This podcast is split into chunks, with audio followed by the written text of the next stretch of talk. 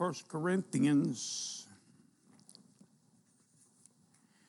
We're in chapter 3 tonight.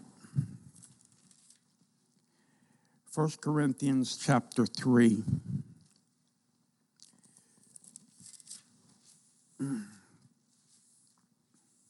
Anybody want to praise the Lord tonight? I don't want to not give you opportunity. My wife and I are very thankful for our trip.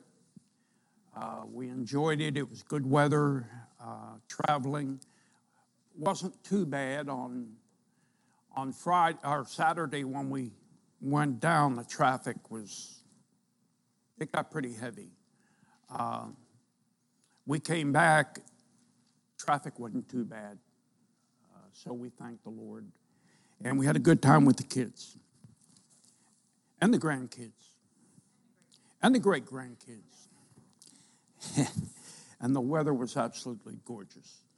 Just perfect for me. Wasn't hot, wasn't cold, just right.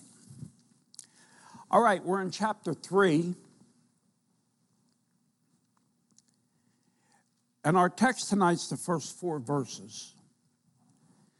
It says, And I, brethren, could not speak unto you as unto spiritual, but as unto carnal, even as babes in Christ. I have fed you with milk and not with meat. For hitherto you were not able to hear it, neither yet now are ye able.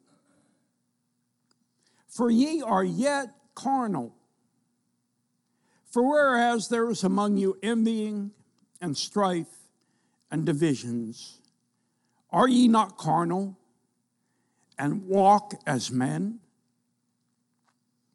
For while one saith, I'm of Paul, another, I'm of Apollos, are ye not carnal? Father, again, we're thankful for your word. We thank you for preserving this particular book and, Lord, all 66 books. You breathed them out to us, and you've promised to preserve them from that generation forever. And Lord, it's a wonderful blessing to know we have your word and your words.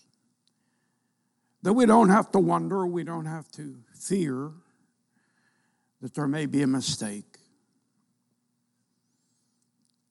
And Lord, there are so many things in our world that change day by day. But thank you that your word never changes. And we can stand on it. Now, bless us as we look to these four verses. Once again, open our spiritual eyes and our minds of understanding. And where needed and necessary, convict, reprove, and rebuke and exhort. Meet the need of every heart, every life here. In Jesus' name we pray. Amen. Well, as we come to this chapter, we have to bear in mind that the Apostle Paul was what we might call the spiritual father to the believers in Corinth. Look over at chapter 4, verse 15.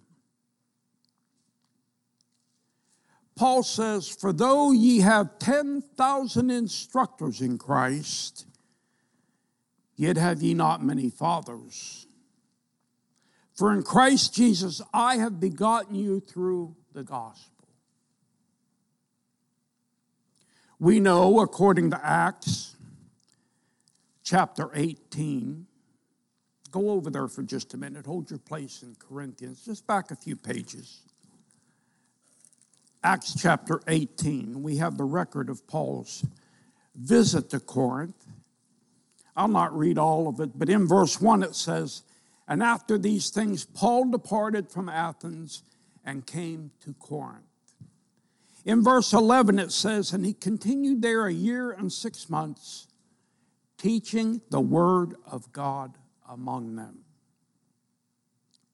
Paul, no doubt, had won many of the Corinthians to Christ himself. He spent 18 months there working with these people and laboring among them in an effort to feed his spiritual children the spiritual food that they would need to be grounded in the faith. 18 months. And he says he taught them the Word of God. By the way, that's the diet of a true believer who wants to grow the Word of God. We get grounded in it and we grow from that point. As we read back in Corinthians, after 18 months, Paul resumed that missionary journey, his second, and he returned then to Antioch to his sending church, and he gave a report. Now, if you want to study it out, you'll find out that each time Paul went on a missionary journey, he came back and gave a report. And that's why we bring our missionaries in when we can to have them give a report of what's going on in their mission field. Now, later, we don't know the exact timing, but the best I can tell, it was probably five years later that Paul now is in Ephesus and he's writing back to the church at Corinth because he's heard some things. And they have not been good things. There are problems in this church in Corinth. And Paul, having that burden for these people, writes to them. And he deals with several issues. In the text we've read, we see Paul dealing with another issue, another problem in the church at Corinth and among the believers. And that problem was that they were carnal Christians. That means they were living to please the flesh rather than living in accordance to the Word of God and spiritual principles. And Paul in this text deals with the root of their carnality. And that was the fact that they were immature spiritually. They've been saved. He doesn't, he doesn't rebuke them or in any way indicate that they're not Christians. But they are immature Christians. They've been saved. But they've apparently failed to move very far from that place of salvation in their spiritual life. Pastor Fidena said this. He said, in the opening verses of chapter 1, Paul praises the Corinthian Christians as to their position in Christ. That's their salvation. That's our position. Positionally, we are in Christ, positionally, we're already in heaven. But practically, we're still here. And Paul's not dealing with their position, but their practice. He praises them for their position in Christ. Now, in the opening verses of chapter 3, Paul describes their practices as immature Christians. Paul graphically describes their spiritual condition as carnal. And by the way, when he writes this, he proves to us that it's possible for a person to be saved, but to fail to grow spiritually. It's a tragedy, but it's a possibility. So, the first thing we want to look at tonight is a problem is identified. What's their problem? They're carnal because they are spiritually immature. He calls them brethren. We know that brethren indicates fellow believers in Christ. And you know, as we think about this, you take any body of believers and you're going to find varying levels, varying levels of maturity among those believers. Now, all are part of the family, but they're not all on the same level in their growth.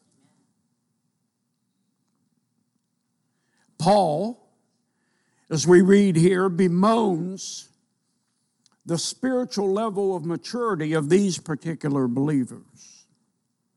He calls them babes in Christ. Now, I've said many times, I say it again tonight nobody is born grown up. When you're born, you're born as a, as a baby. And from that point, the expectation is that you will grow and mature into an adult. Paul calls these people babes because the expectation has not been met.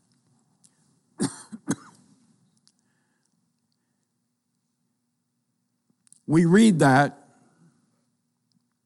and in reality, when you read that they're babes, it actually identifies them as being basically on the same level as a new convert. But they've been saved probably five years.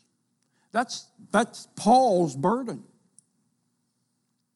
Hey, I, I won these folks to Christ and, and, and started that church five years ago, and, and they should be maturing in their Christian faith. But from, from the testimonies I've heard, it's not happening.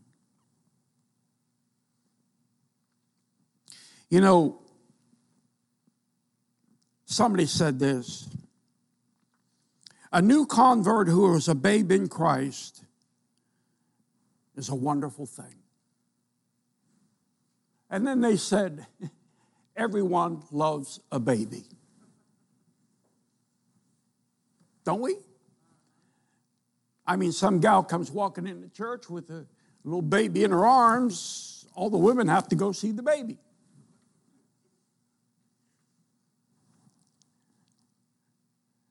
Everyone loves a baby. But you see, a believer who's failed to grow in their Christian life is a tragedy. I said Paul considered himself to be their spiritual father. But now, as he writes to them, He's saying to them, I have to tailor my teaching according to your spiritual immaturity. I can't give you meat, I have to give you milk. And I believe from the tone of what's written here, it was breaking Paul's heart. You see, there's a principle here, and I, as a pastor, have to be careful with this. We have to tailor our teaching according to the maturity level of those that we're talking to. Do you understand what I'm saying? You see, tonight I'm dealing with things that I probably would not deal with in the morning service.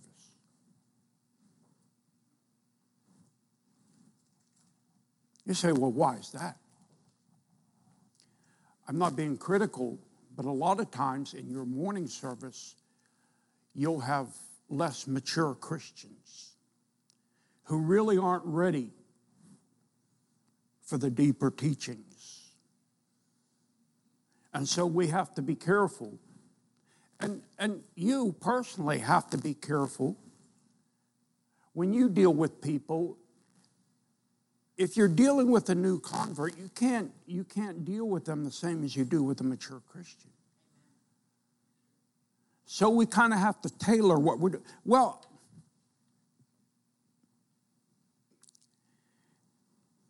when Paul writes here, it's evident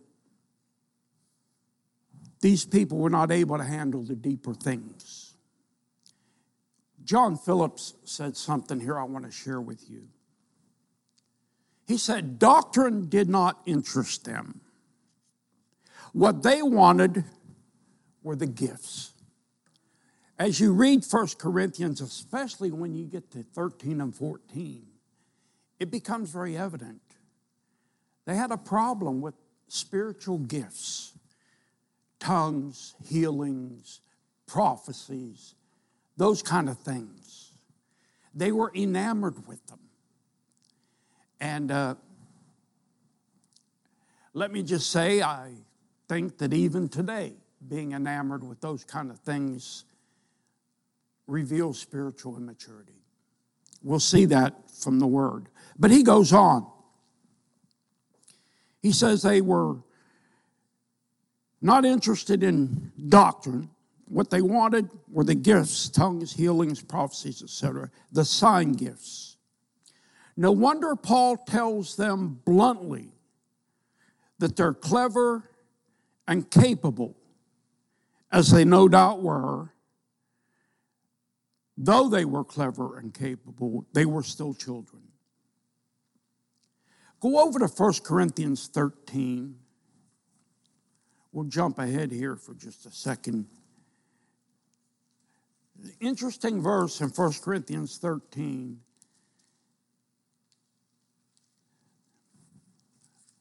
I went one page too far. Let me get back where I need to be. And verse 11. Now remember, he's dealing with this idea of gifts. He knows their attitude. And he says this When I was a child, I spake as a child, I understood as a child, I thought as a child. But when I became a man, I put away childish things.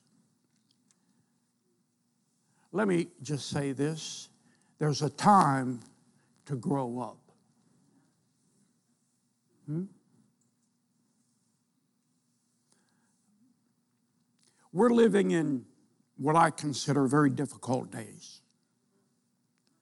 I'm living, many of you are living in a whole different world than what we grew up in. One of the things we were talking about this with somebody just, I think, while we were away about the young people of today and their failure to know how to work, their failure to have character. Many areas that in prior years we didn't have problems with. And I think it comes back to this idea of they've not grown up. They've not become mature adults.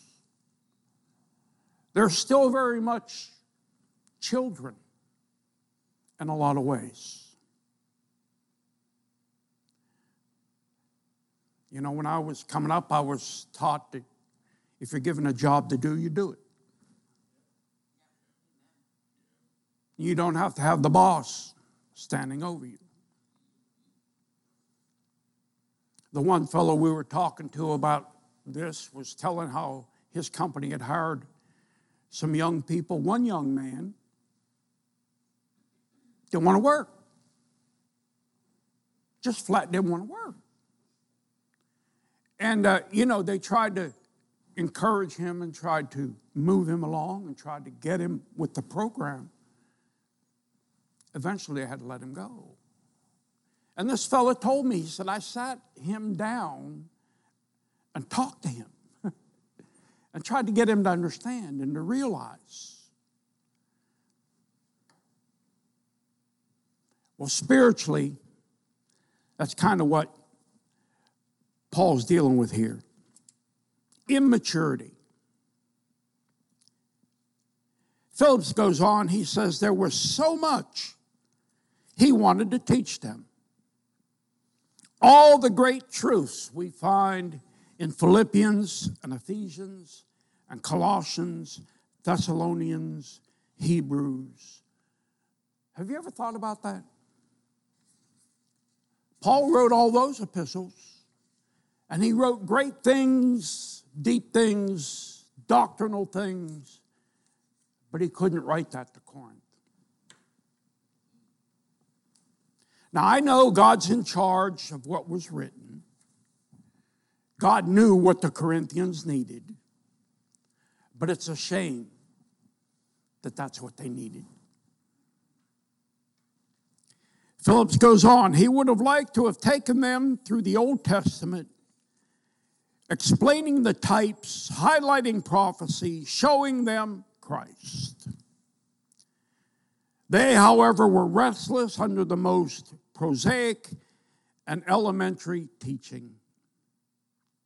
As for a full course of doctrine, soteriology, pneumatology, anthropology, angelology, ecclesiology, theology, eschatology, and the like, they were nowhere near ready for that.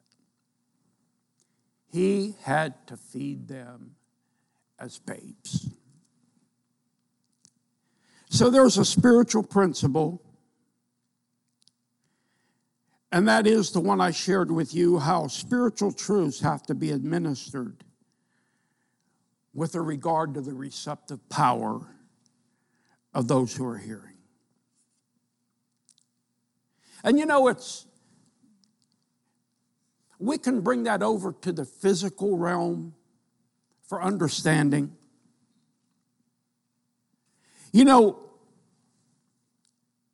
we have to take into account the ability of those that we administer physical food to when we're feeding them. For instance, you cannot feed an infant steak or pork chops or a big old ham steak. They can't handle it. Most of them don't have teeth to chew it. And probably their digestive systems are not ready for that. No, they need milk and what we call pablum and, and maybe even some jars of baby food. Have you ever seen those jars of baby food?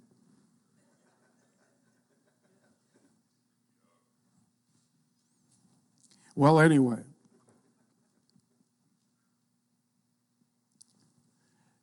some of those jars look like they've already been processed.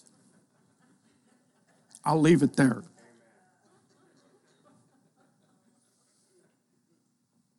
So we can't give them that kind of food. We can give it to an adult, not to a child. And then we can't teach a four or five year old calculus and physics, etc. Now, every once in a while, a genius comes along who's an exception. I was not that genius. I can remember way back in the dark ages when I went to first and second grade, I learned one and one are two. And then we learned two and two are four. And we went all the way up to maybe 15 or 20. And then in second grade, we built on that. And we learned this thing called subtraction. And then in third and fourth grade, we got into multiplication and division. Whoa.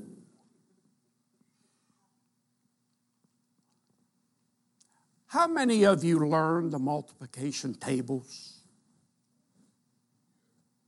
I, I don't think kids learn them today.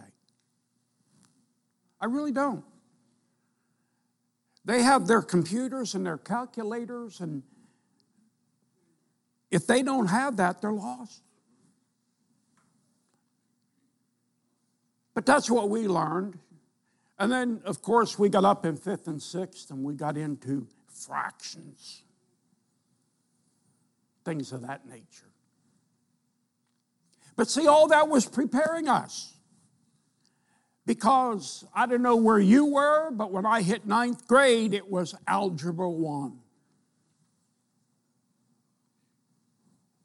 First time through, I did not make it. Well, they didn't give me Algebra 1, they gave me what they called modern math. I was not modern. I ended up having to go to summer school. I passed that with an A. It wasn't that I couldn't do the math, I was just a playboy. Didn't do any homework, didn't study. But then as you go through, then here's Algebra 2, and here's geometry, and here's trigonometry, and here's calculus.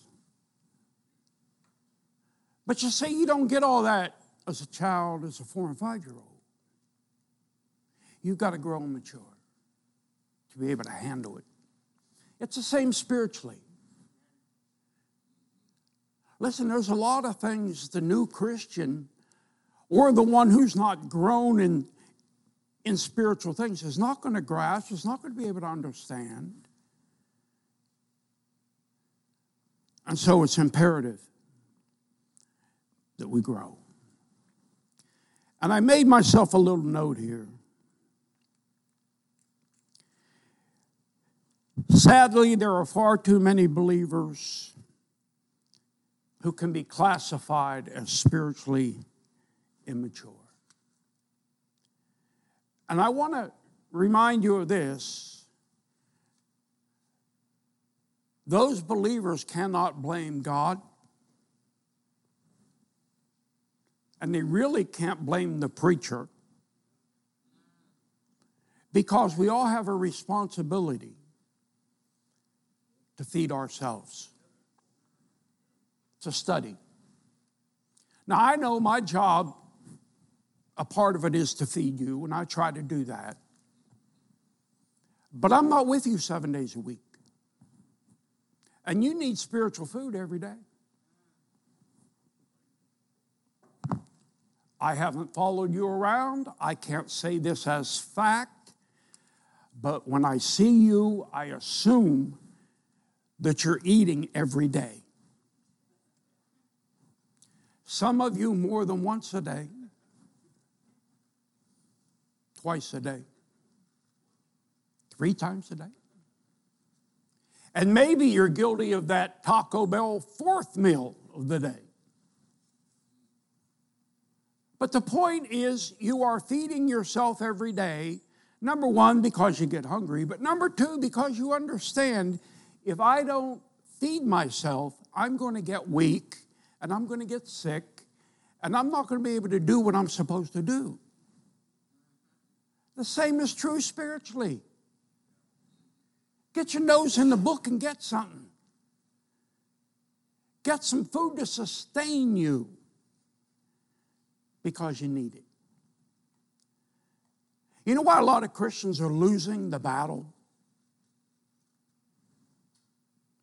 Because they're weak, malnourished, because they don't feed on the Word of God. Well, we see the problem identified, but there's a second thing.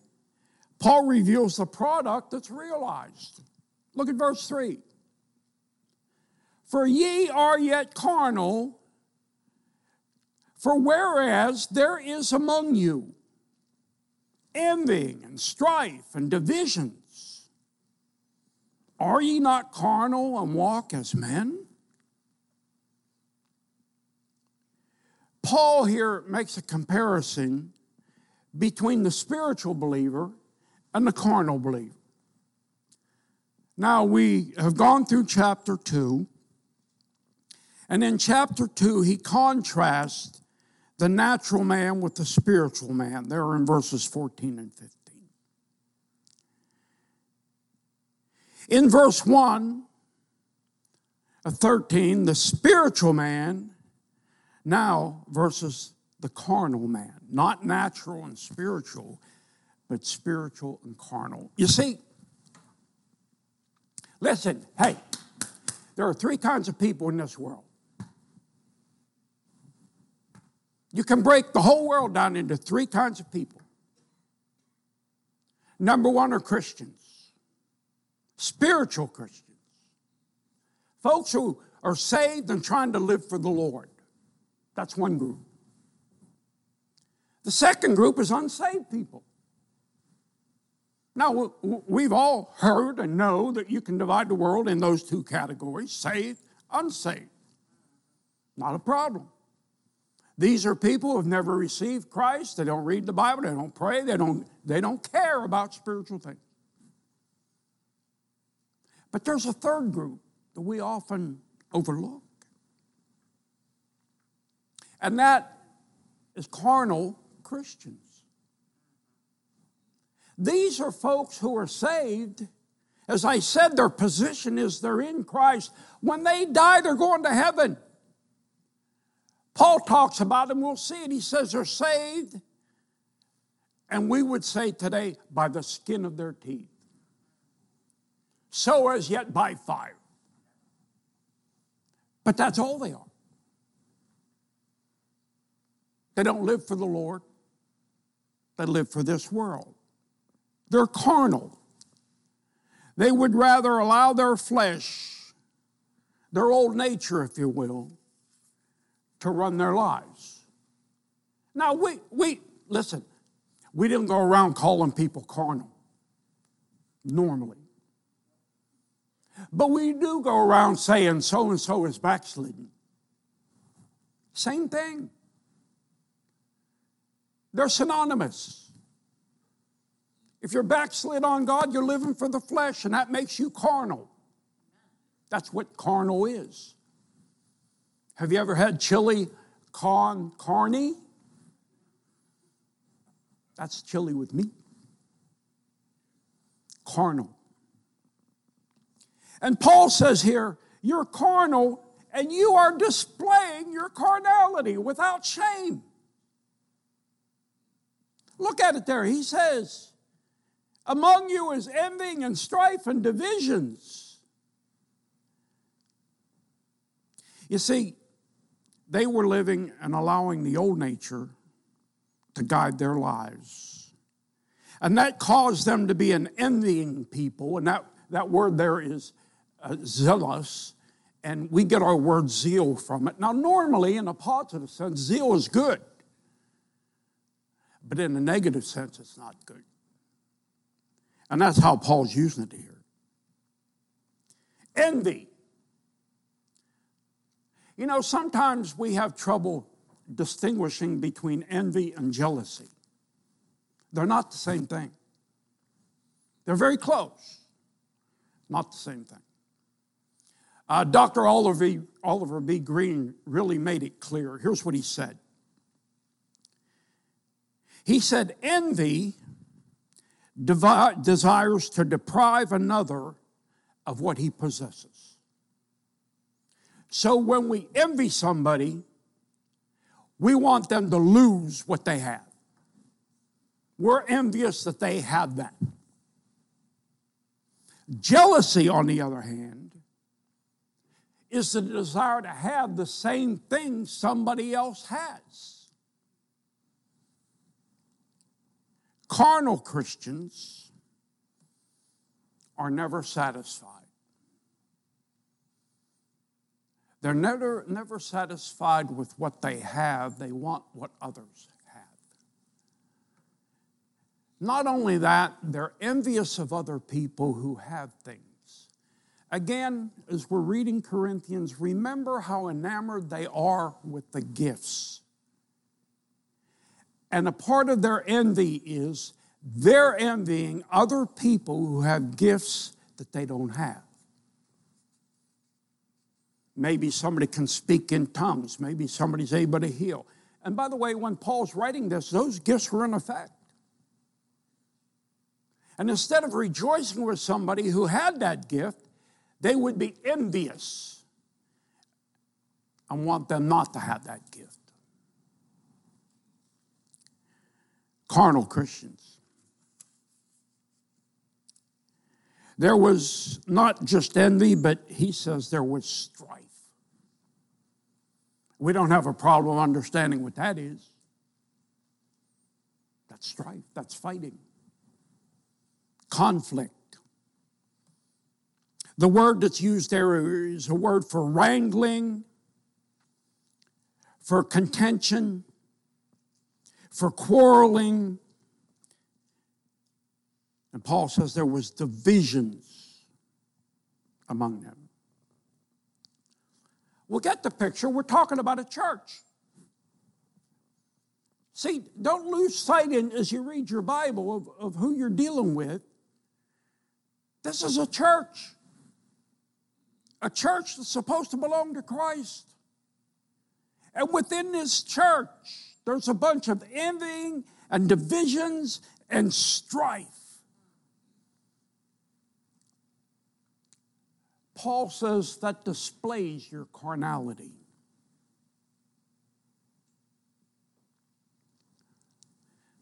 You know, here's, here's something I've experienced as a pastor. Some of you may have already experienced it in a church setting.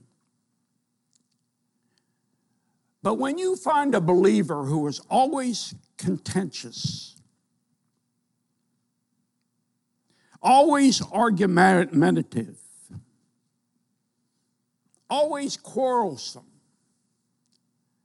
you have just found a carnal Christian. Hmm? You see, these are folks who fail to display the Spirit of Christ. Now, don't get me wrong. I'm not saying there's never a time for disagreement, but there's a way to properly disagree. I thank God for our business meetings here.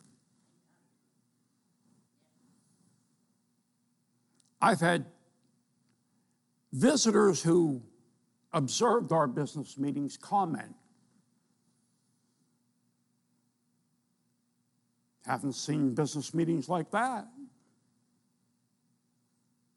We don't have contention and division and those kind of things.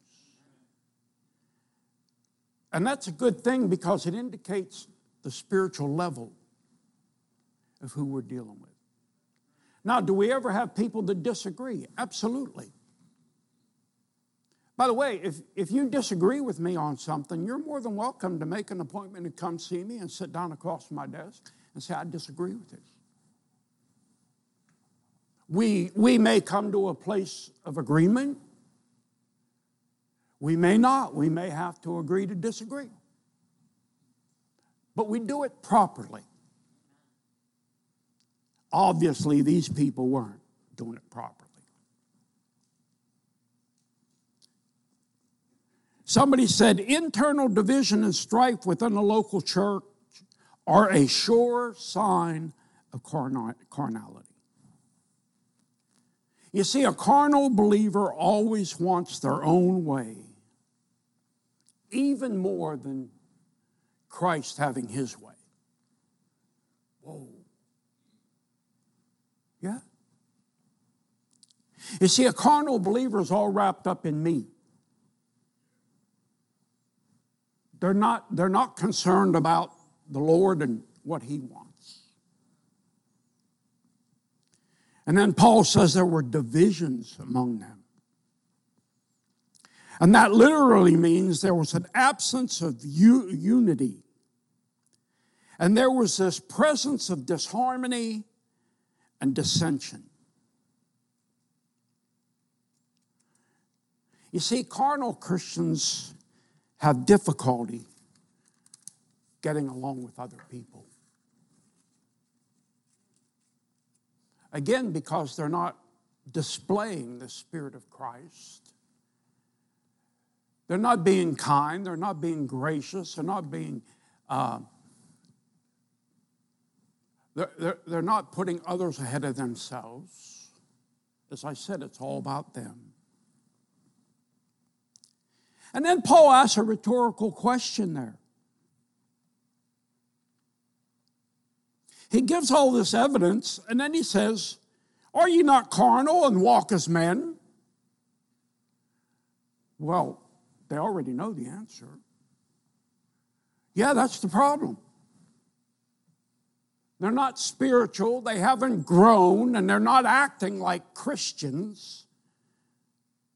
They're acting like unsaved people who let the flesh rule, not the spirit. To be carnal as a believer is to live according to the flesh or the natural man. And to walk as men means to operate by the same standard as the unsaved. A believer ought to measure his life according to this book. Hello?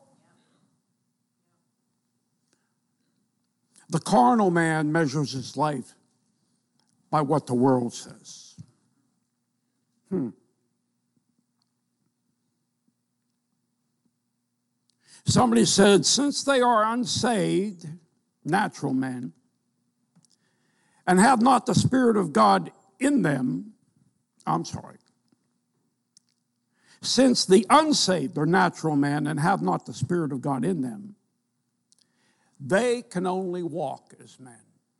How many times have I said, Unsaved people do what they do because they're unsaved. That's all they know. You know, a dog barks because it's a dog, a cow moves because it's a cow. Sinners sin because they're sinners. That's the natural man.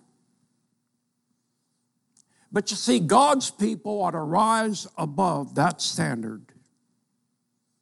And we ought to be a people who live according to the leadership of the Holy Spirit. The problem's identified, the product is realized, and then the proof is verified in verse 4. He says, While one saith, I am of Paul, and another, I am of Apollos, are you not carnal? We dealt with this already, how these people had divisions saying, Well, I'm following Paul, and I'm following Apollos, and I'm following Cephas.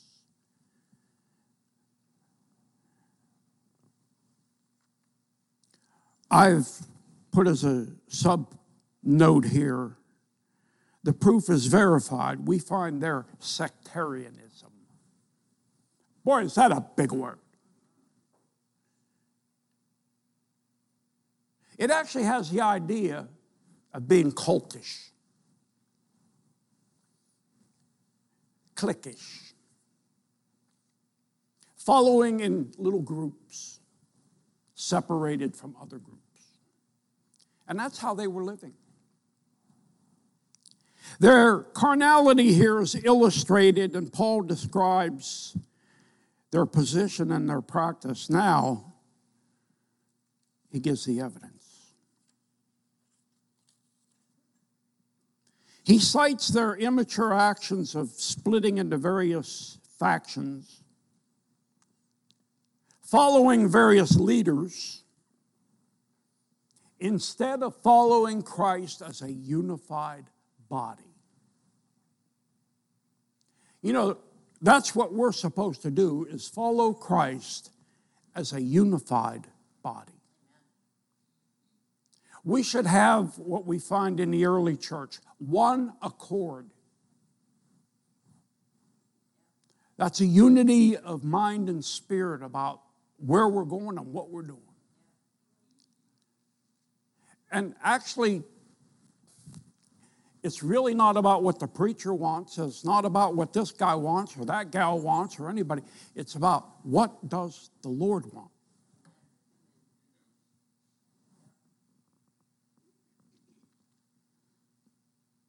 The very thing Paul condemned here was something these Corinthians actually boasted about. They declared openly, I'm a Paul, I'm of Apollos, I'm of Cephas. And it was like painting a big sign on themselves. I'm carnal.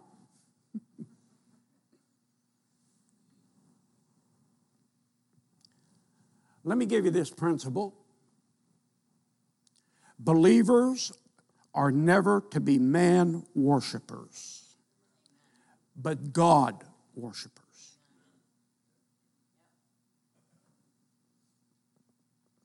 Pastor Fedena said, Preachers and teachers who exalt themselves and attempt to build a following among believers are as much to blame as the carnal Christians.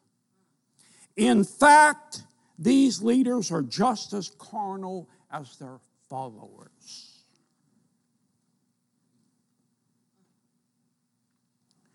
You know, it really shouldn't matter. It should never be, what does Dr. So and so say? Or what does evangelist so and so say? Or in reality, even what does pastor so and so say? It should always be what does God say?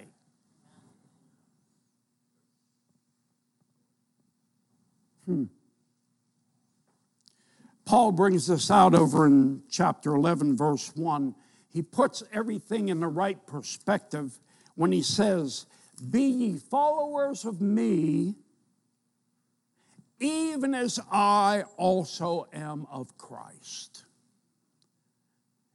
I hope you get what Paul's saying. He says, Follow me as I follow Christ. If I'm not following Christ, don't follow me. I say that to you as a church. I'm your pastor, I'm to lead you, I'm your shepherd. But you follow the pastor as he follows Christ. It's sad, but from time to time we hear about pastors who obviously are not following Christ. I've had people ask me who are in that situation, what do we do? Most times, I tell them this leave that church. What? Don't make a mess. Don't split the church. Quietly leave the church and let God deal with it. And He will.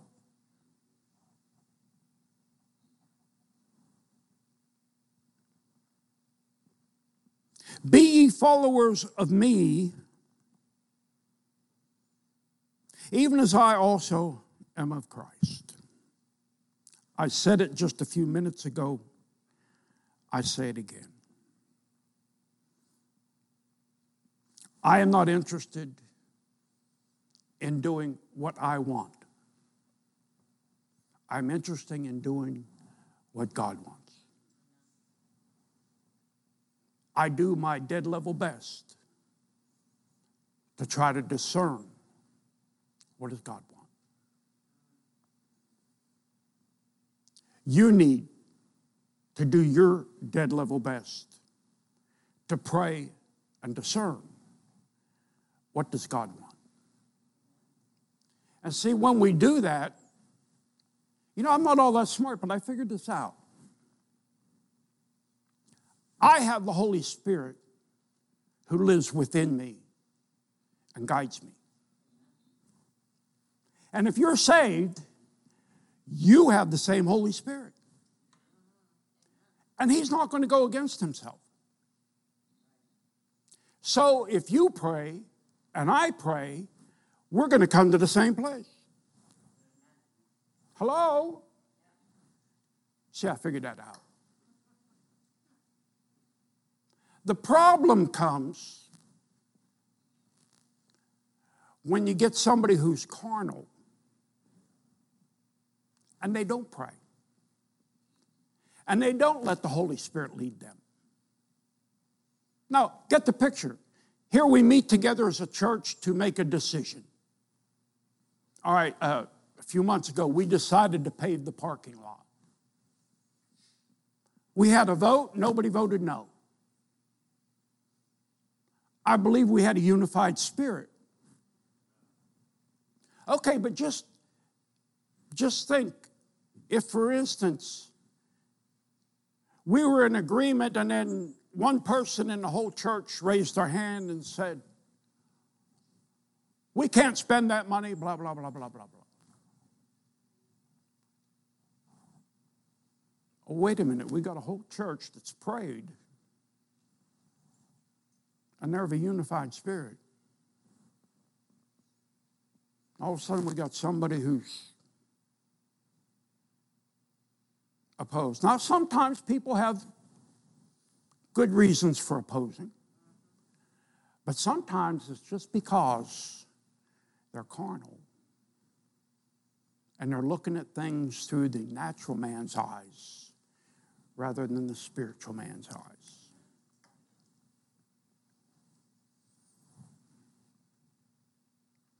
Well, let me wrap this up.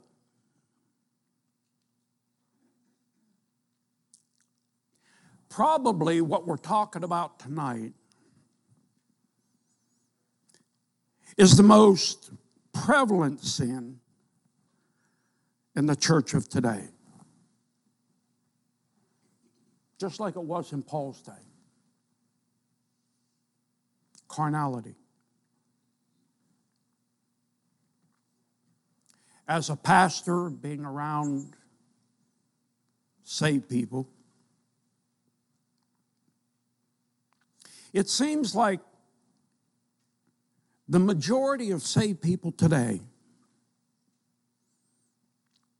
want to live to please their flesh rather than please God.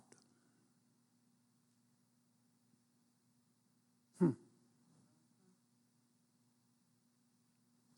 And this is very evident, if you will, in the lack of growth among professing Christians.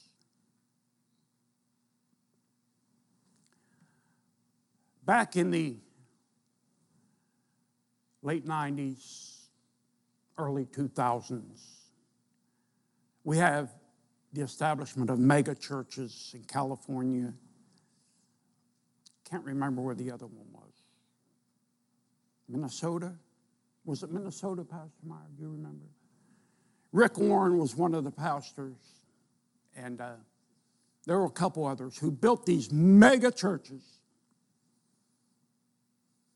Chuck Smith from California. But uh, Rick Warren told how he built that big church and he said what he did was he went around knocking on doors and asking people, What do you want in a church? And they would tell him, Well, we don't like pulpits. And we don't think the preacher ought to wear a jacket and tie. And we want modern music. And we don't want pews. We want it to be come as you are and casual. And we do not want hard preaching. Marked it all down. And then he started a church to give them all those things they wanted. Well, of course, it grew.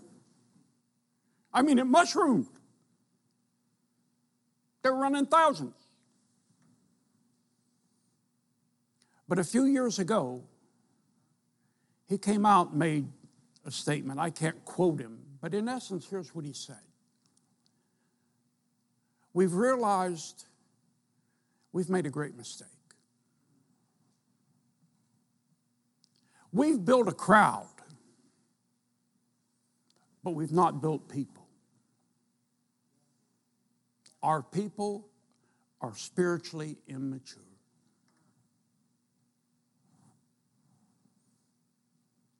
I think that that goes across evangelicalism today. I think if you walked into a lot of churches and asked them about some biblical questions, many of the people could not answer.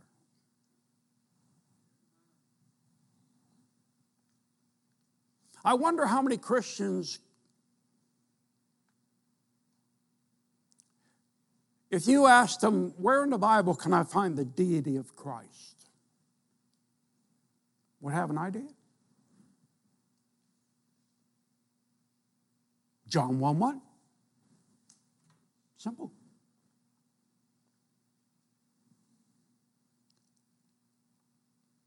If you ask them, again, different theological questions, I really uh, wonder how many could give you a good answer.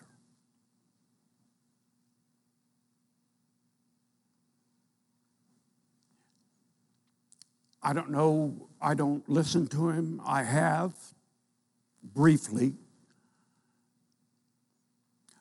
If you took Joel Osteen's people and asked them a theological question,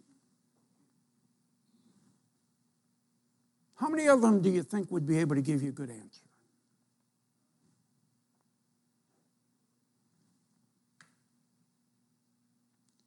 Now, they may be saved. I'm not judging their salvation.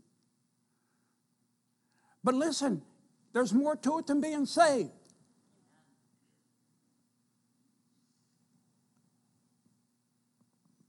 We need to grow. The fact is, we simply need to grow up.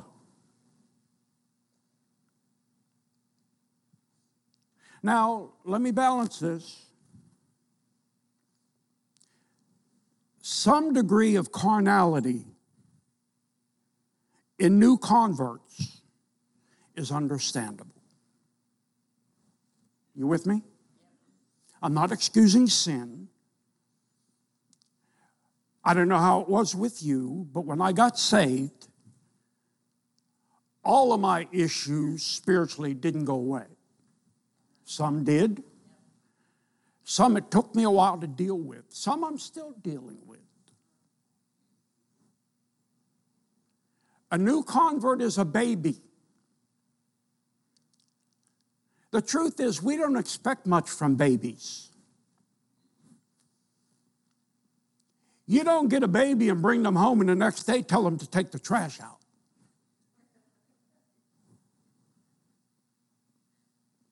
Actually, babies need care, they need help. And we invest in them so they grow. We teach them how to hold a spoon so they can feed themselves. We help them to learn to walk. Hopefully, we get them potty trained. Eventually, we teach them their colors. And on and on we could go. But it's a process. And so, with a new convert, we don't excuse things in their life, but we understand we got to give them a chance to grow.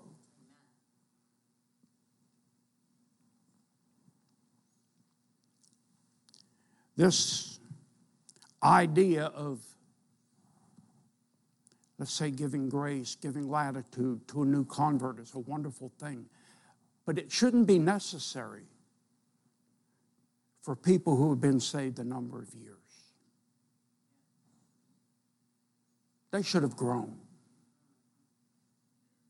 They should have taken care of some things in their life that need taken care of.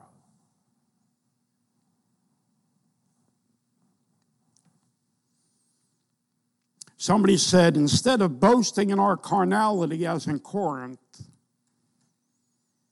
we should be ashamed. as I read these verses, I see a warning. I see the alarm being sounded. And it sounded to all believers, and it's a very simple alarm. Grow up spiritually. Bow your heads for just a minute.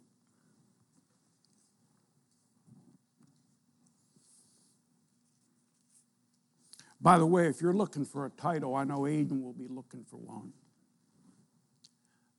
I've titled it Old Baby Christians. Sounds like an oxymoron. Tonight we've dealt with carnality. We've talked about some of the indicators and we've talked about the basic reason of carnality immaturity. I wonder if God's spoken to some hearts tonight about this thing of immaturity, failing to grow as you ought. You're a Christian, you settled that issue a long time ago. but you really don't study. You really haven't seen much progress in your Christian life. You're really, really not tuned to the Holy Spirit's leadership. You're rather tuned to your own leadership and your flesh's leadership. Tonight, God spoke to your heart. Would you just indicate that with the uplifted hand, preacher? God spoke to me tonight. Here's my hand. God bless you. God bless you. God bless you. Father, thank you for the warning that we see there. It's easy to become complacent. It's easy to become satisfied with the progress we've made. But Lord, the fact is, we're to continue growing and maturing till you take us home. You said in your word that you were working on us to conform us to the image of your dear Son. And that's a continuous work. Help us to be cooperative, to be yielded to allow you to have your way rather than us having our way. And help us to grow, that we not be babes. Help us to feed ourselves, to exercise ourselves spiritually, that we might grow into the people you want us to be. I pray in Jesus' name. Amen.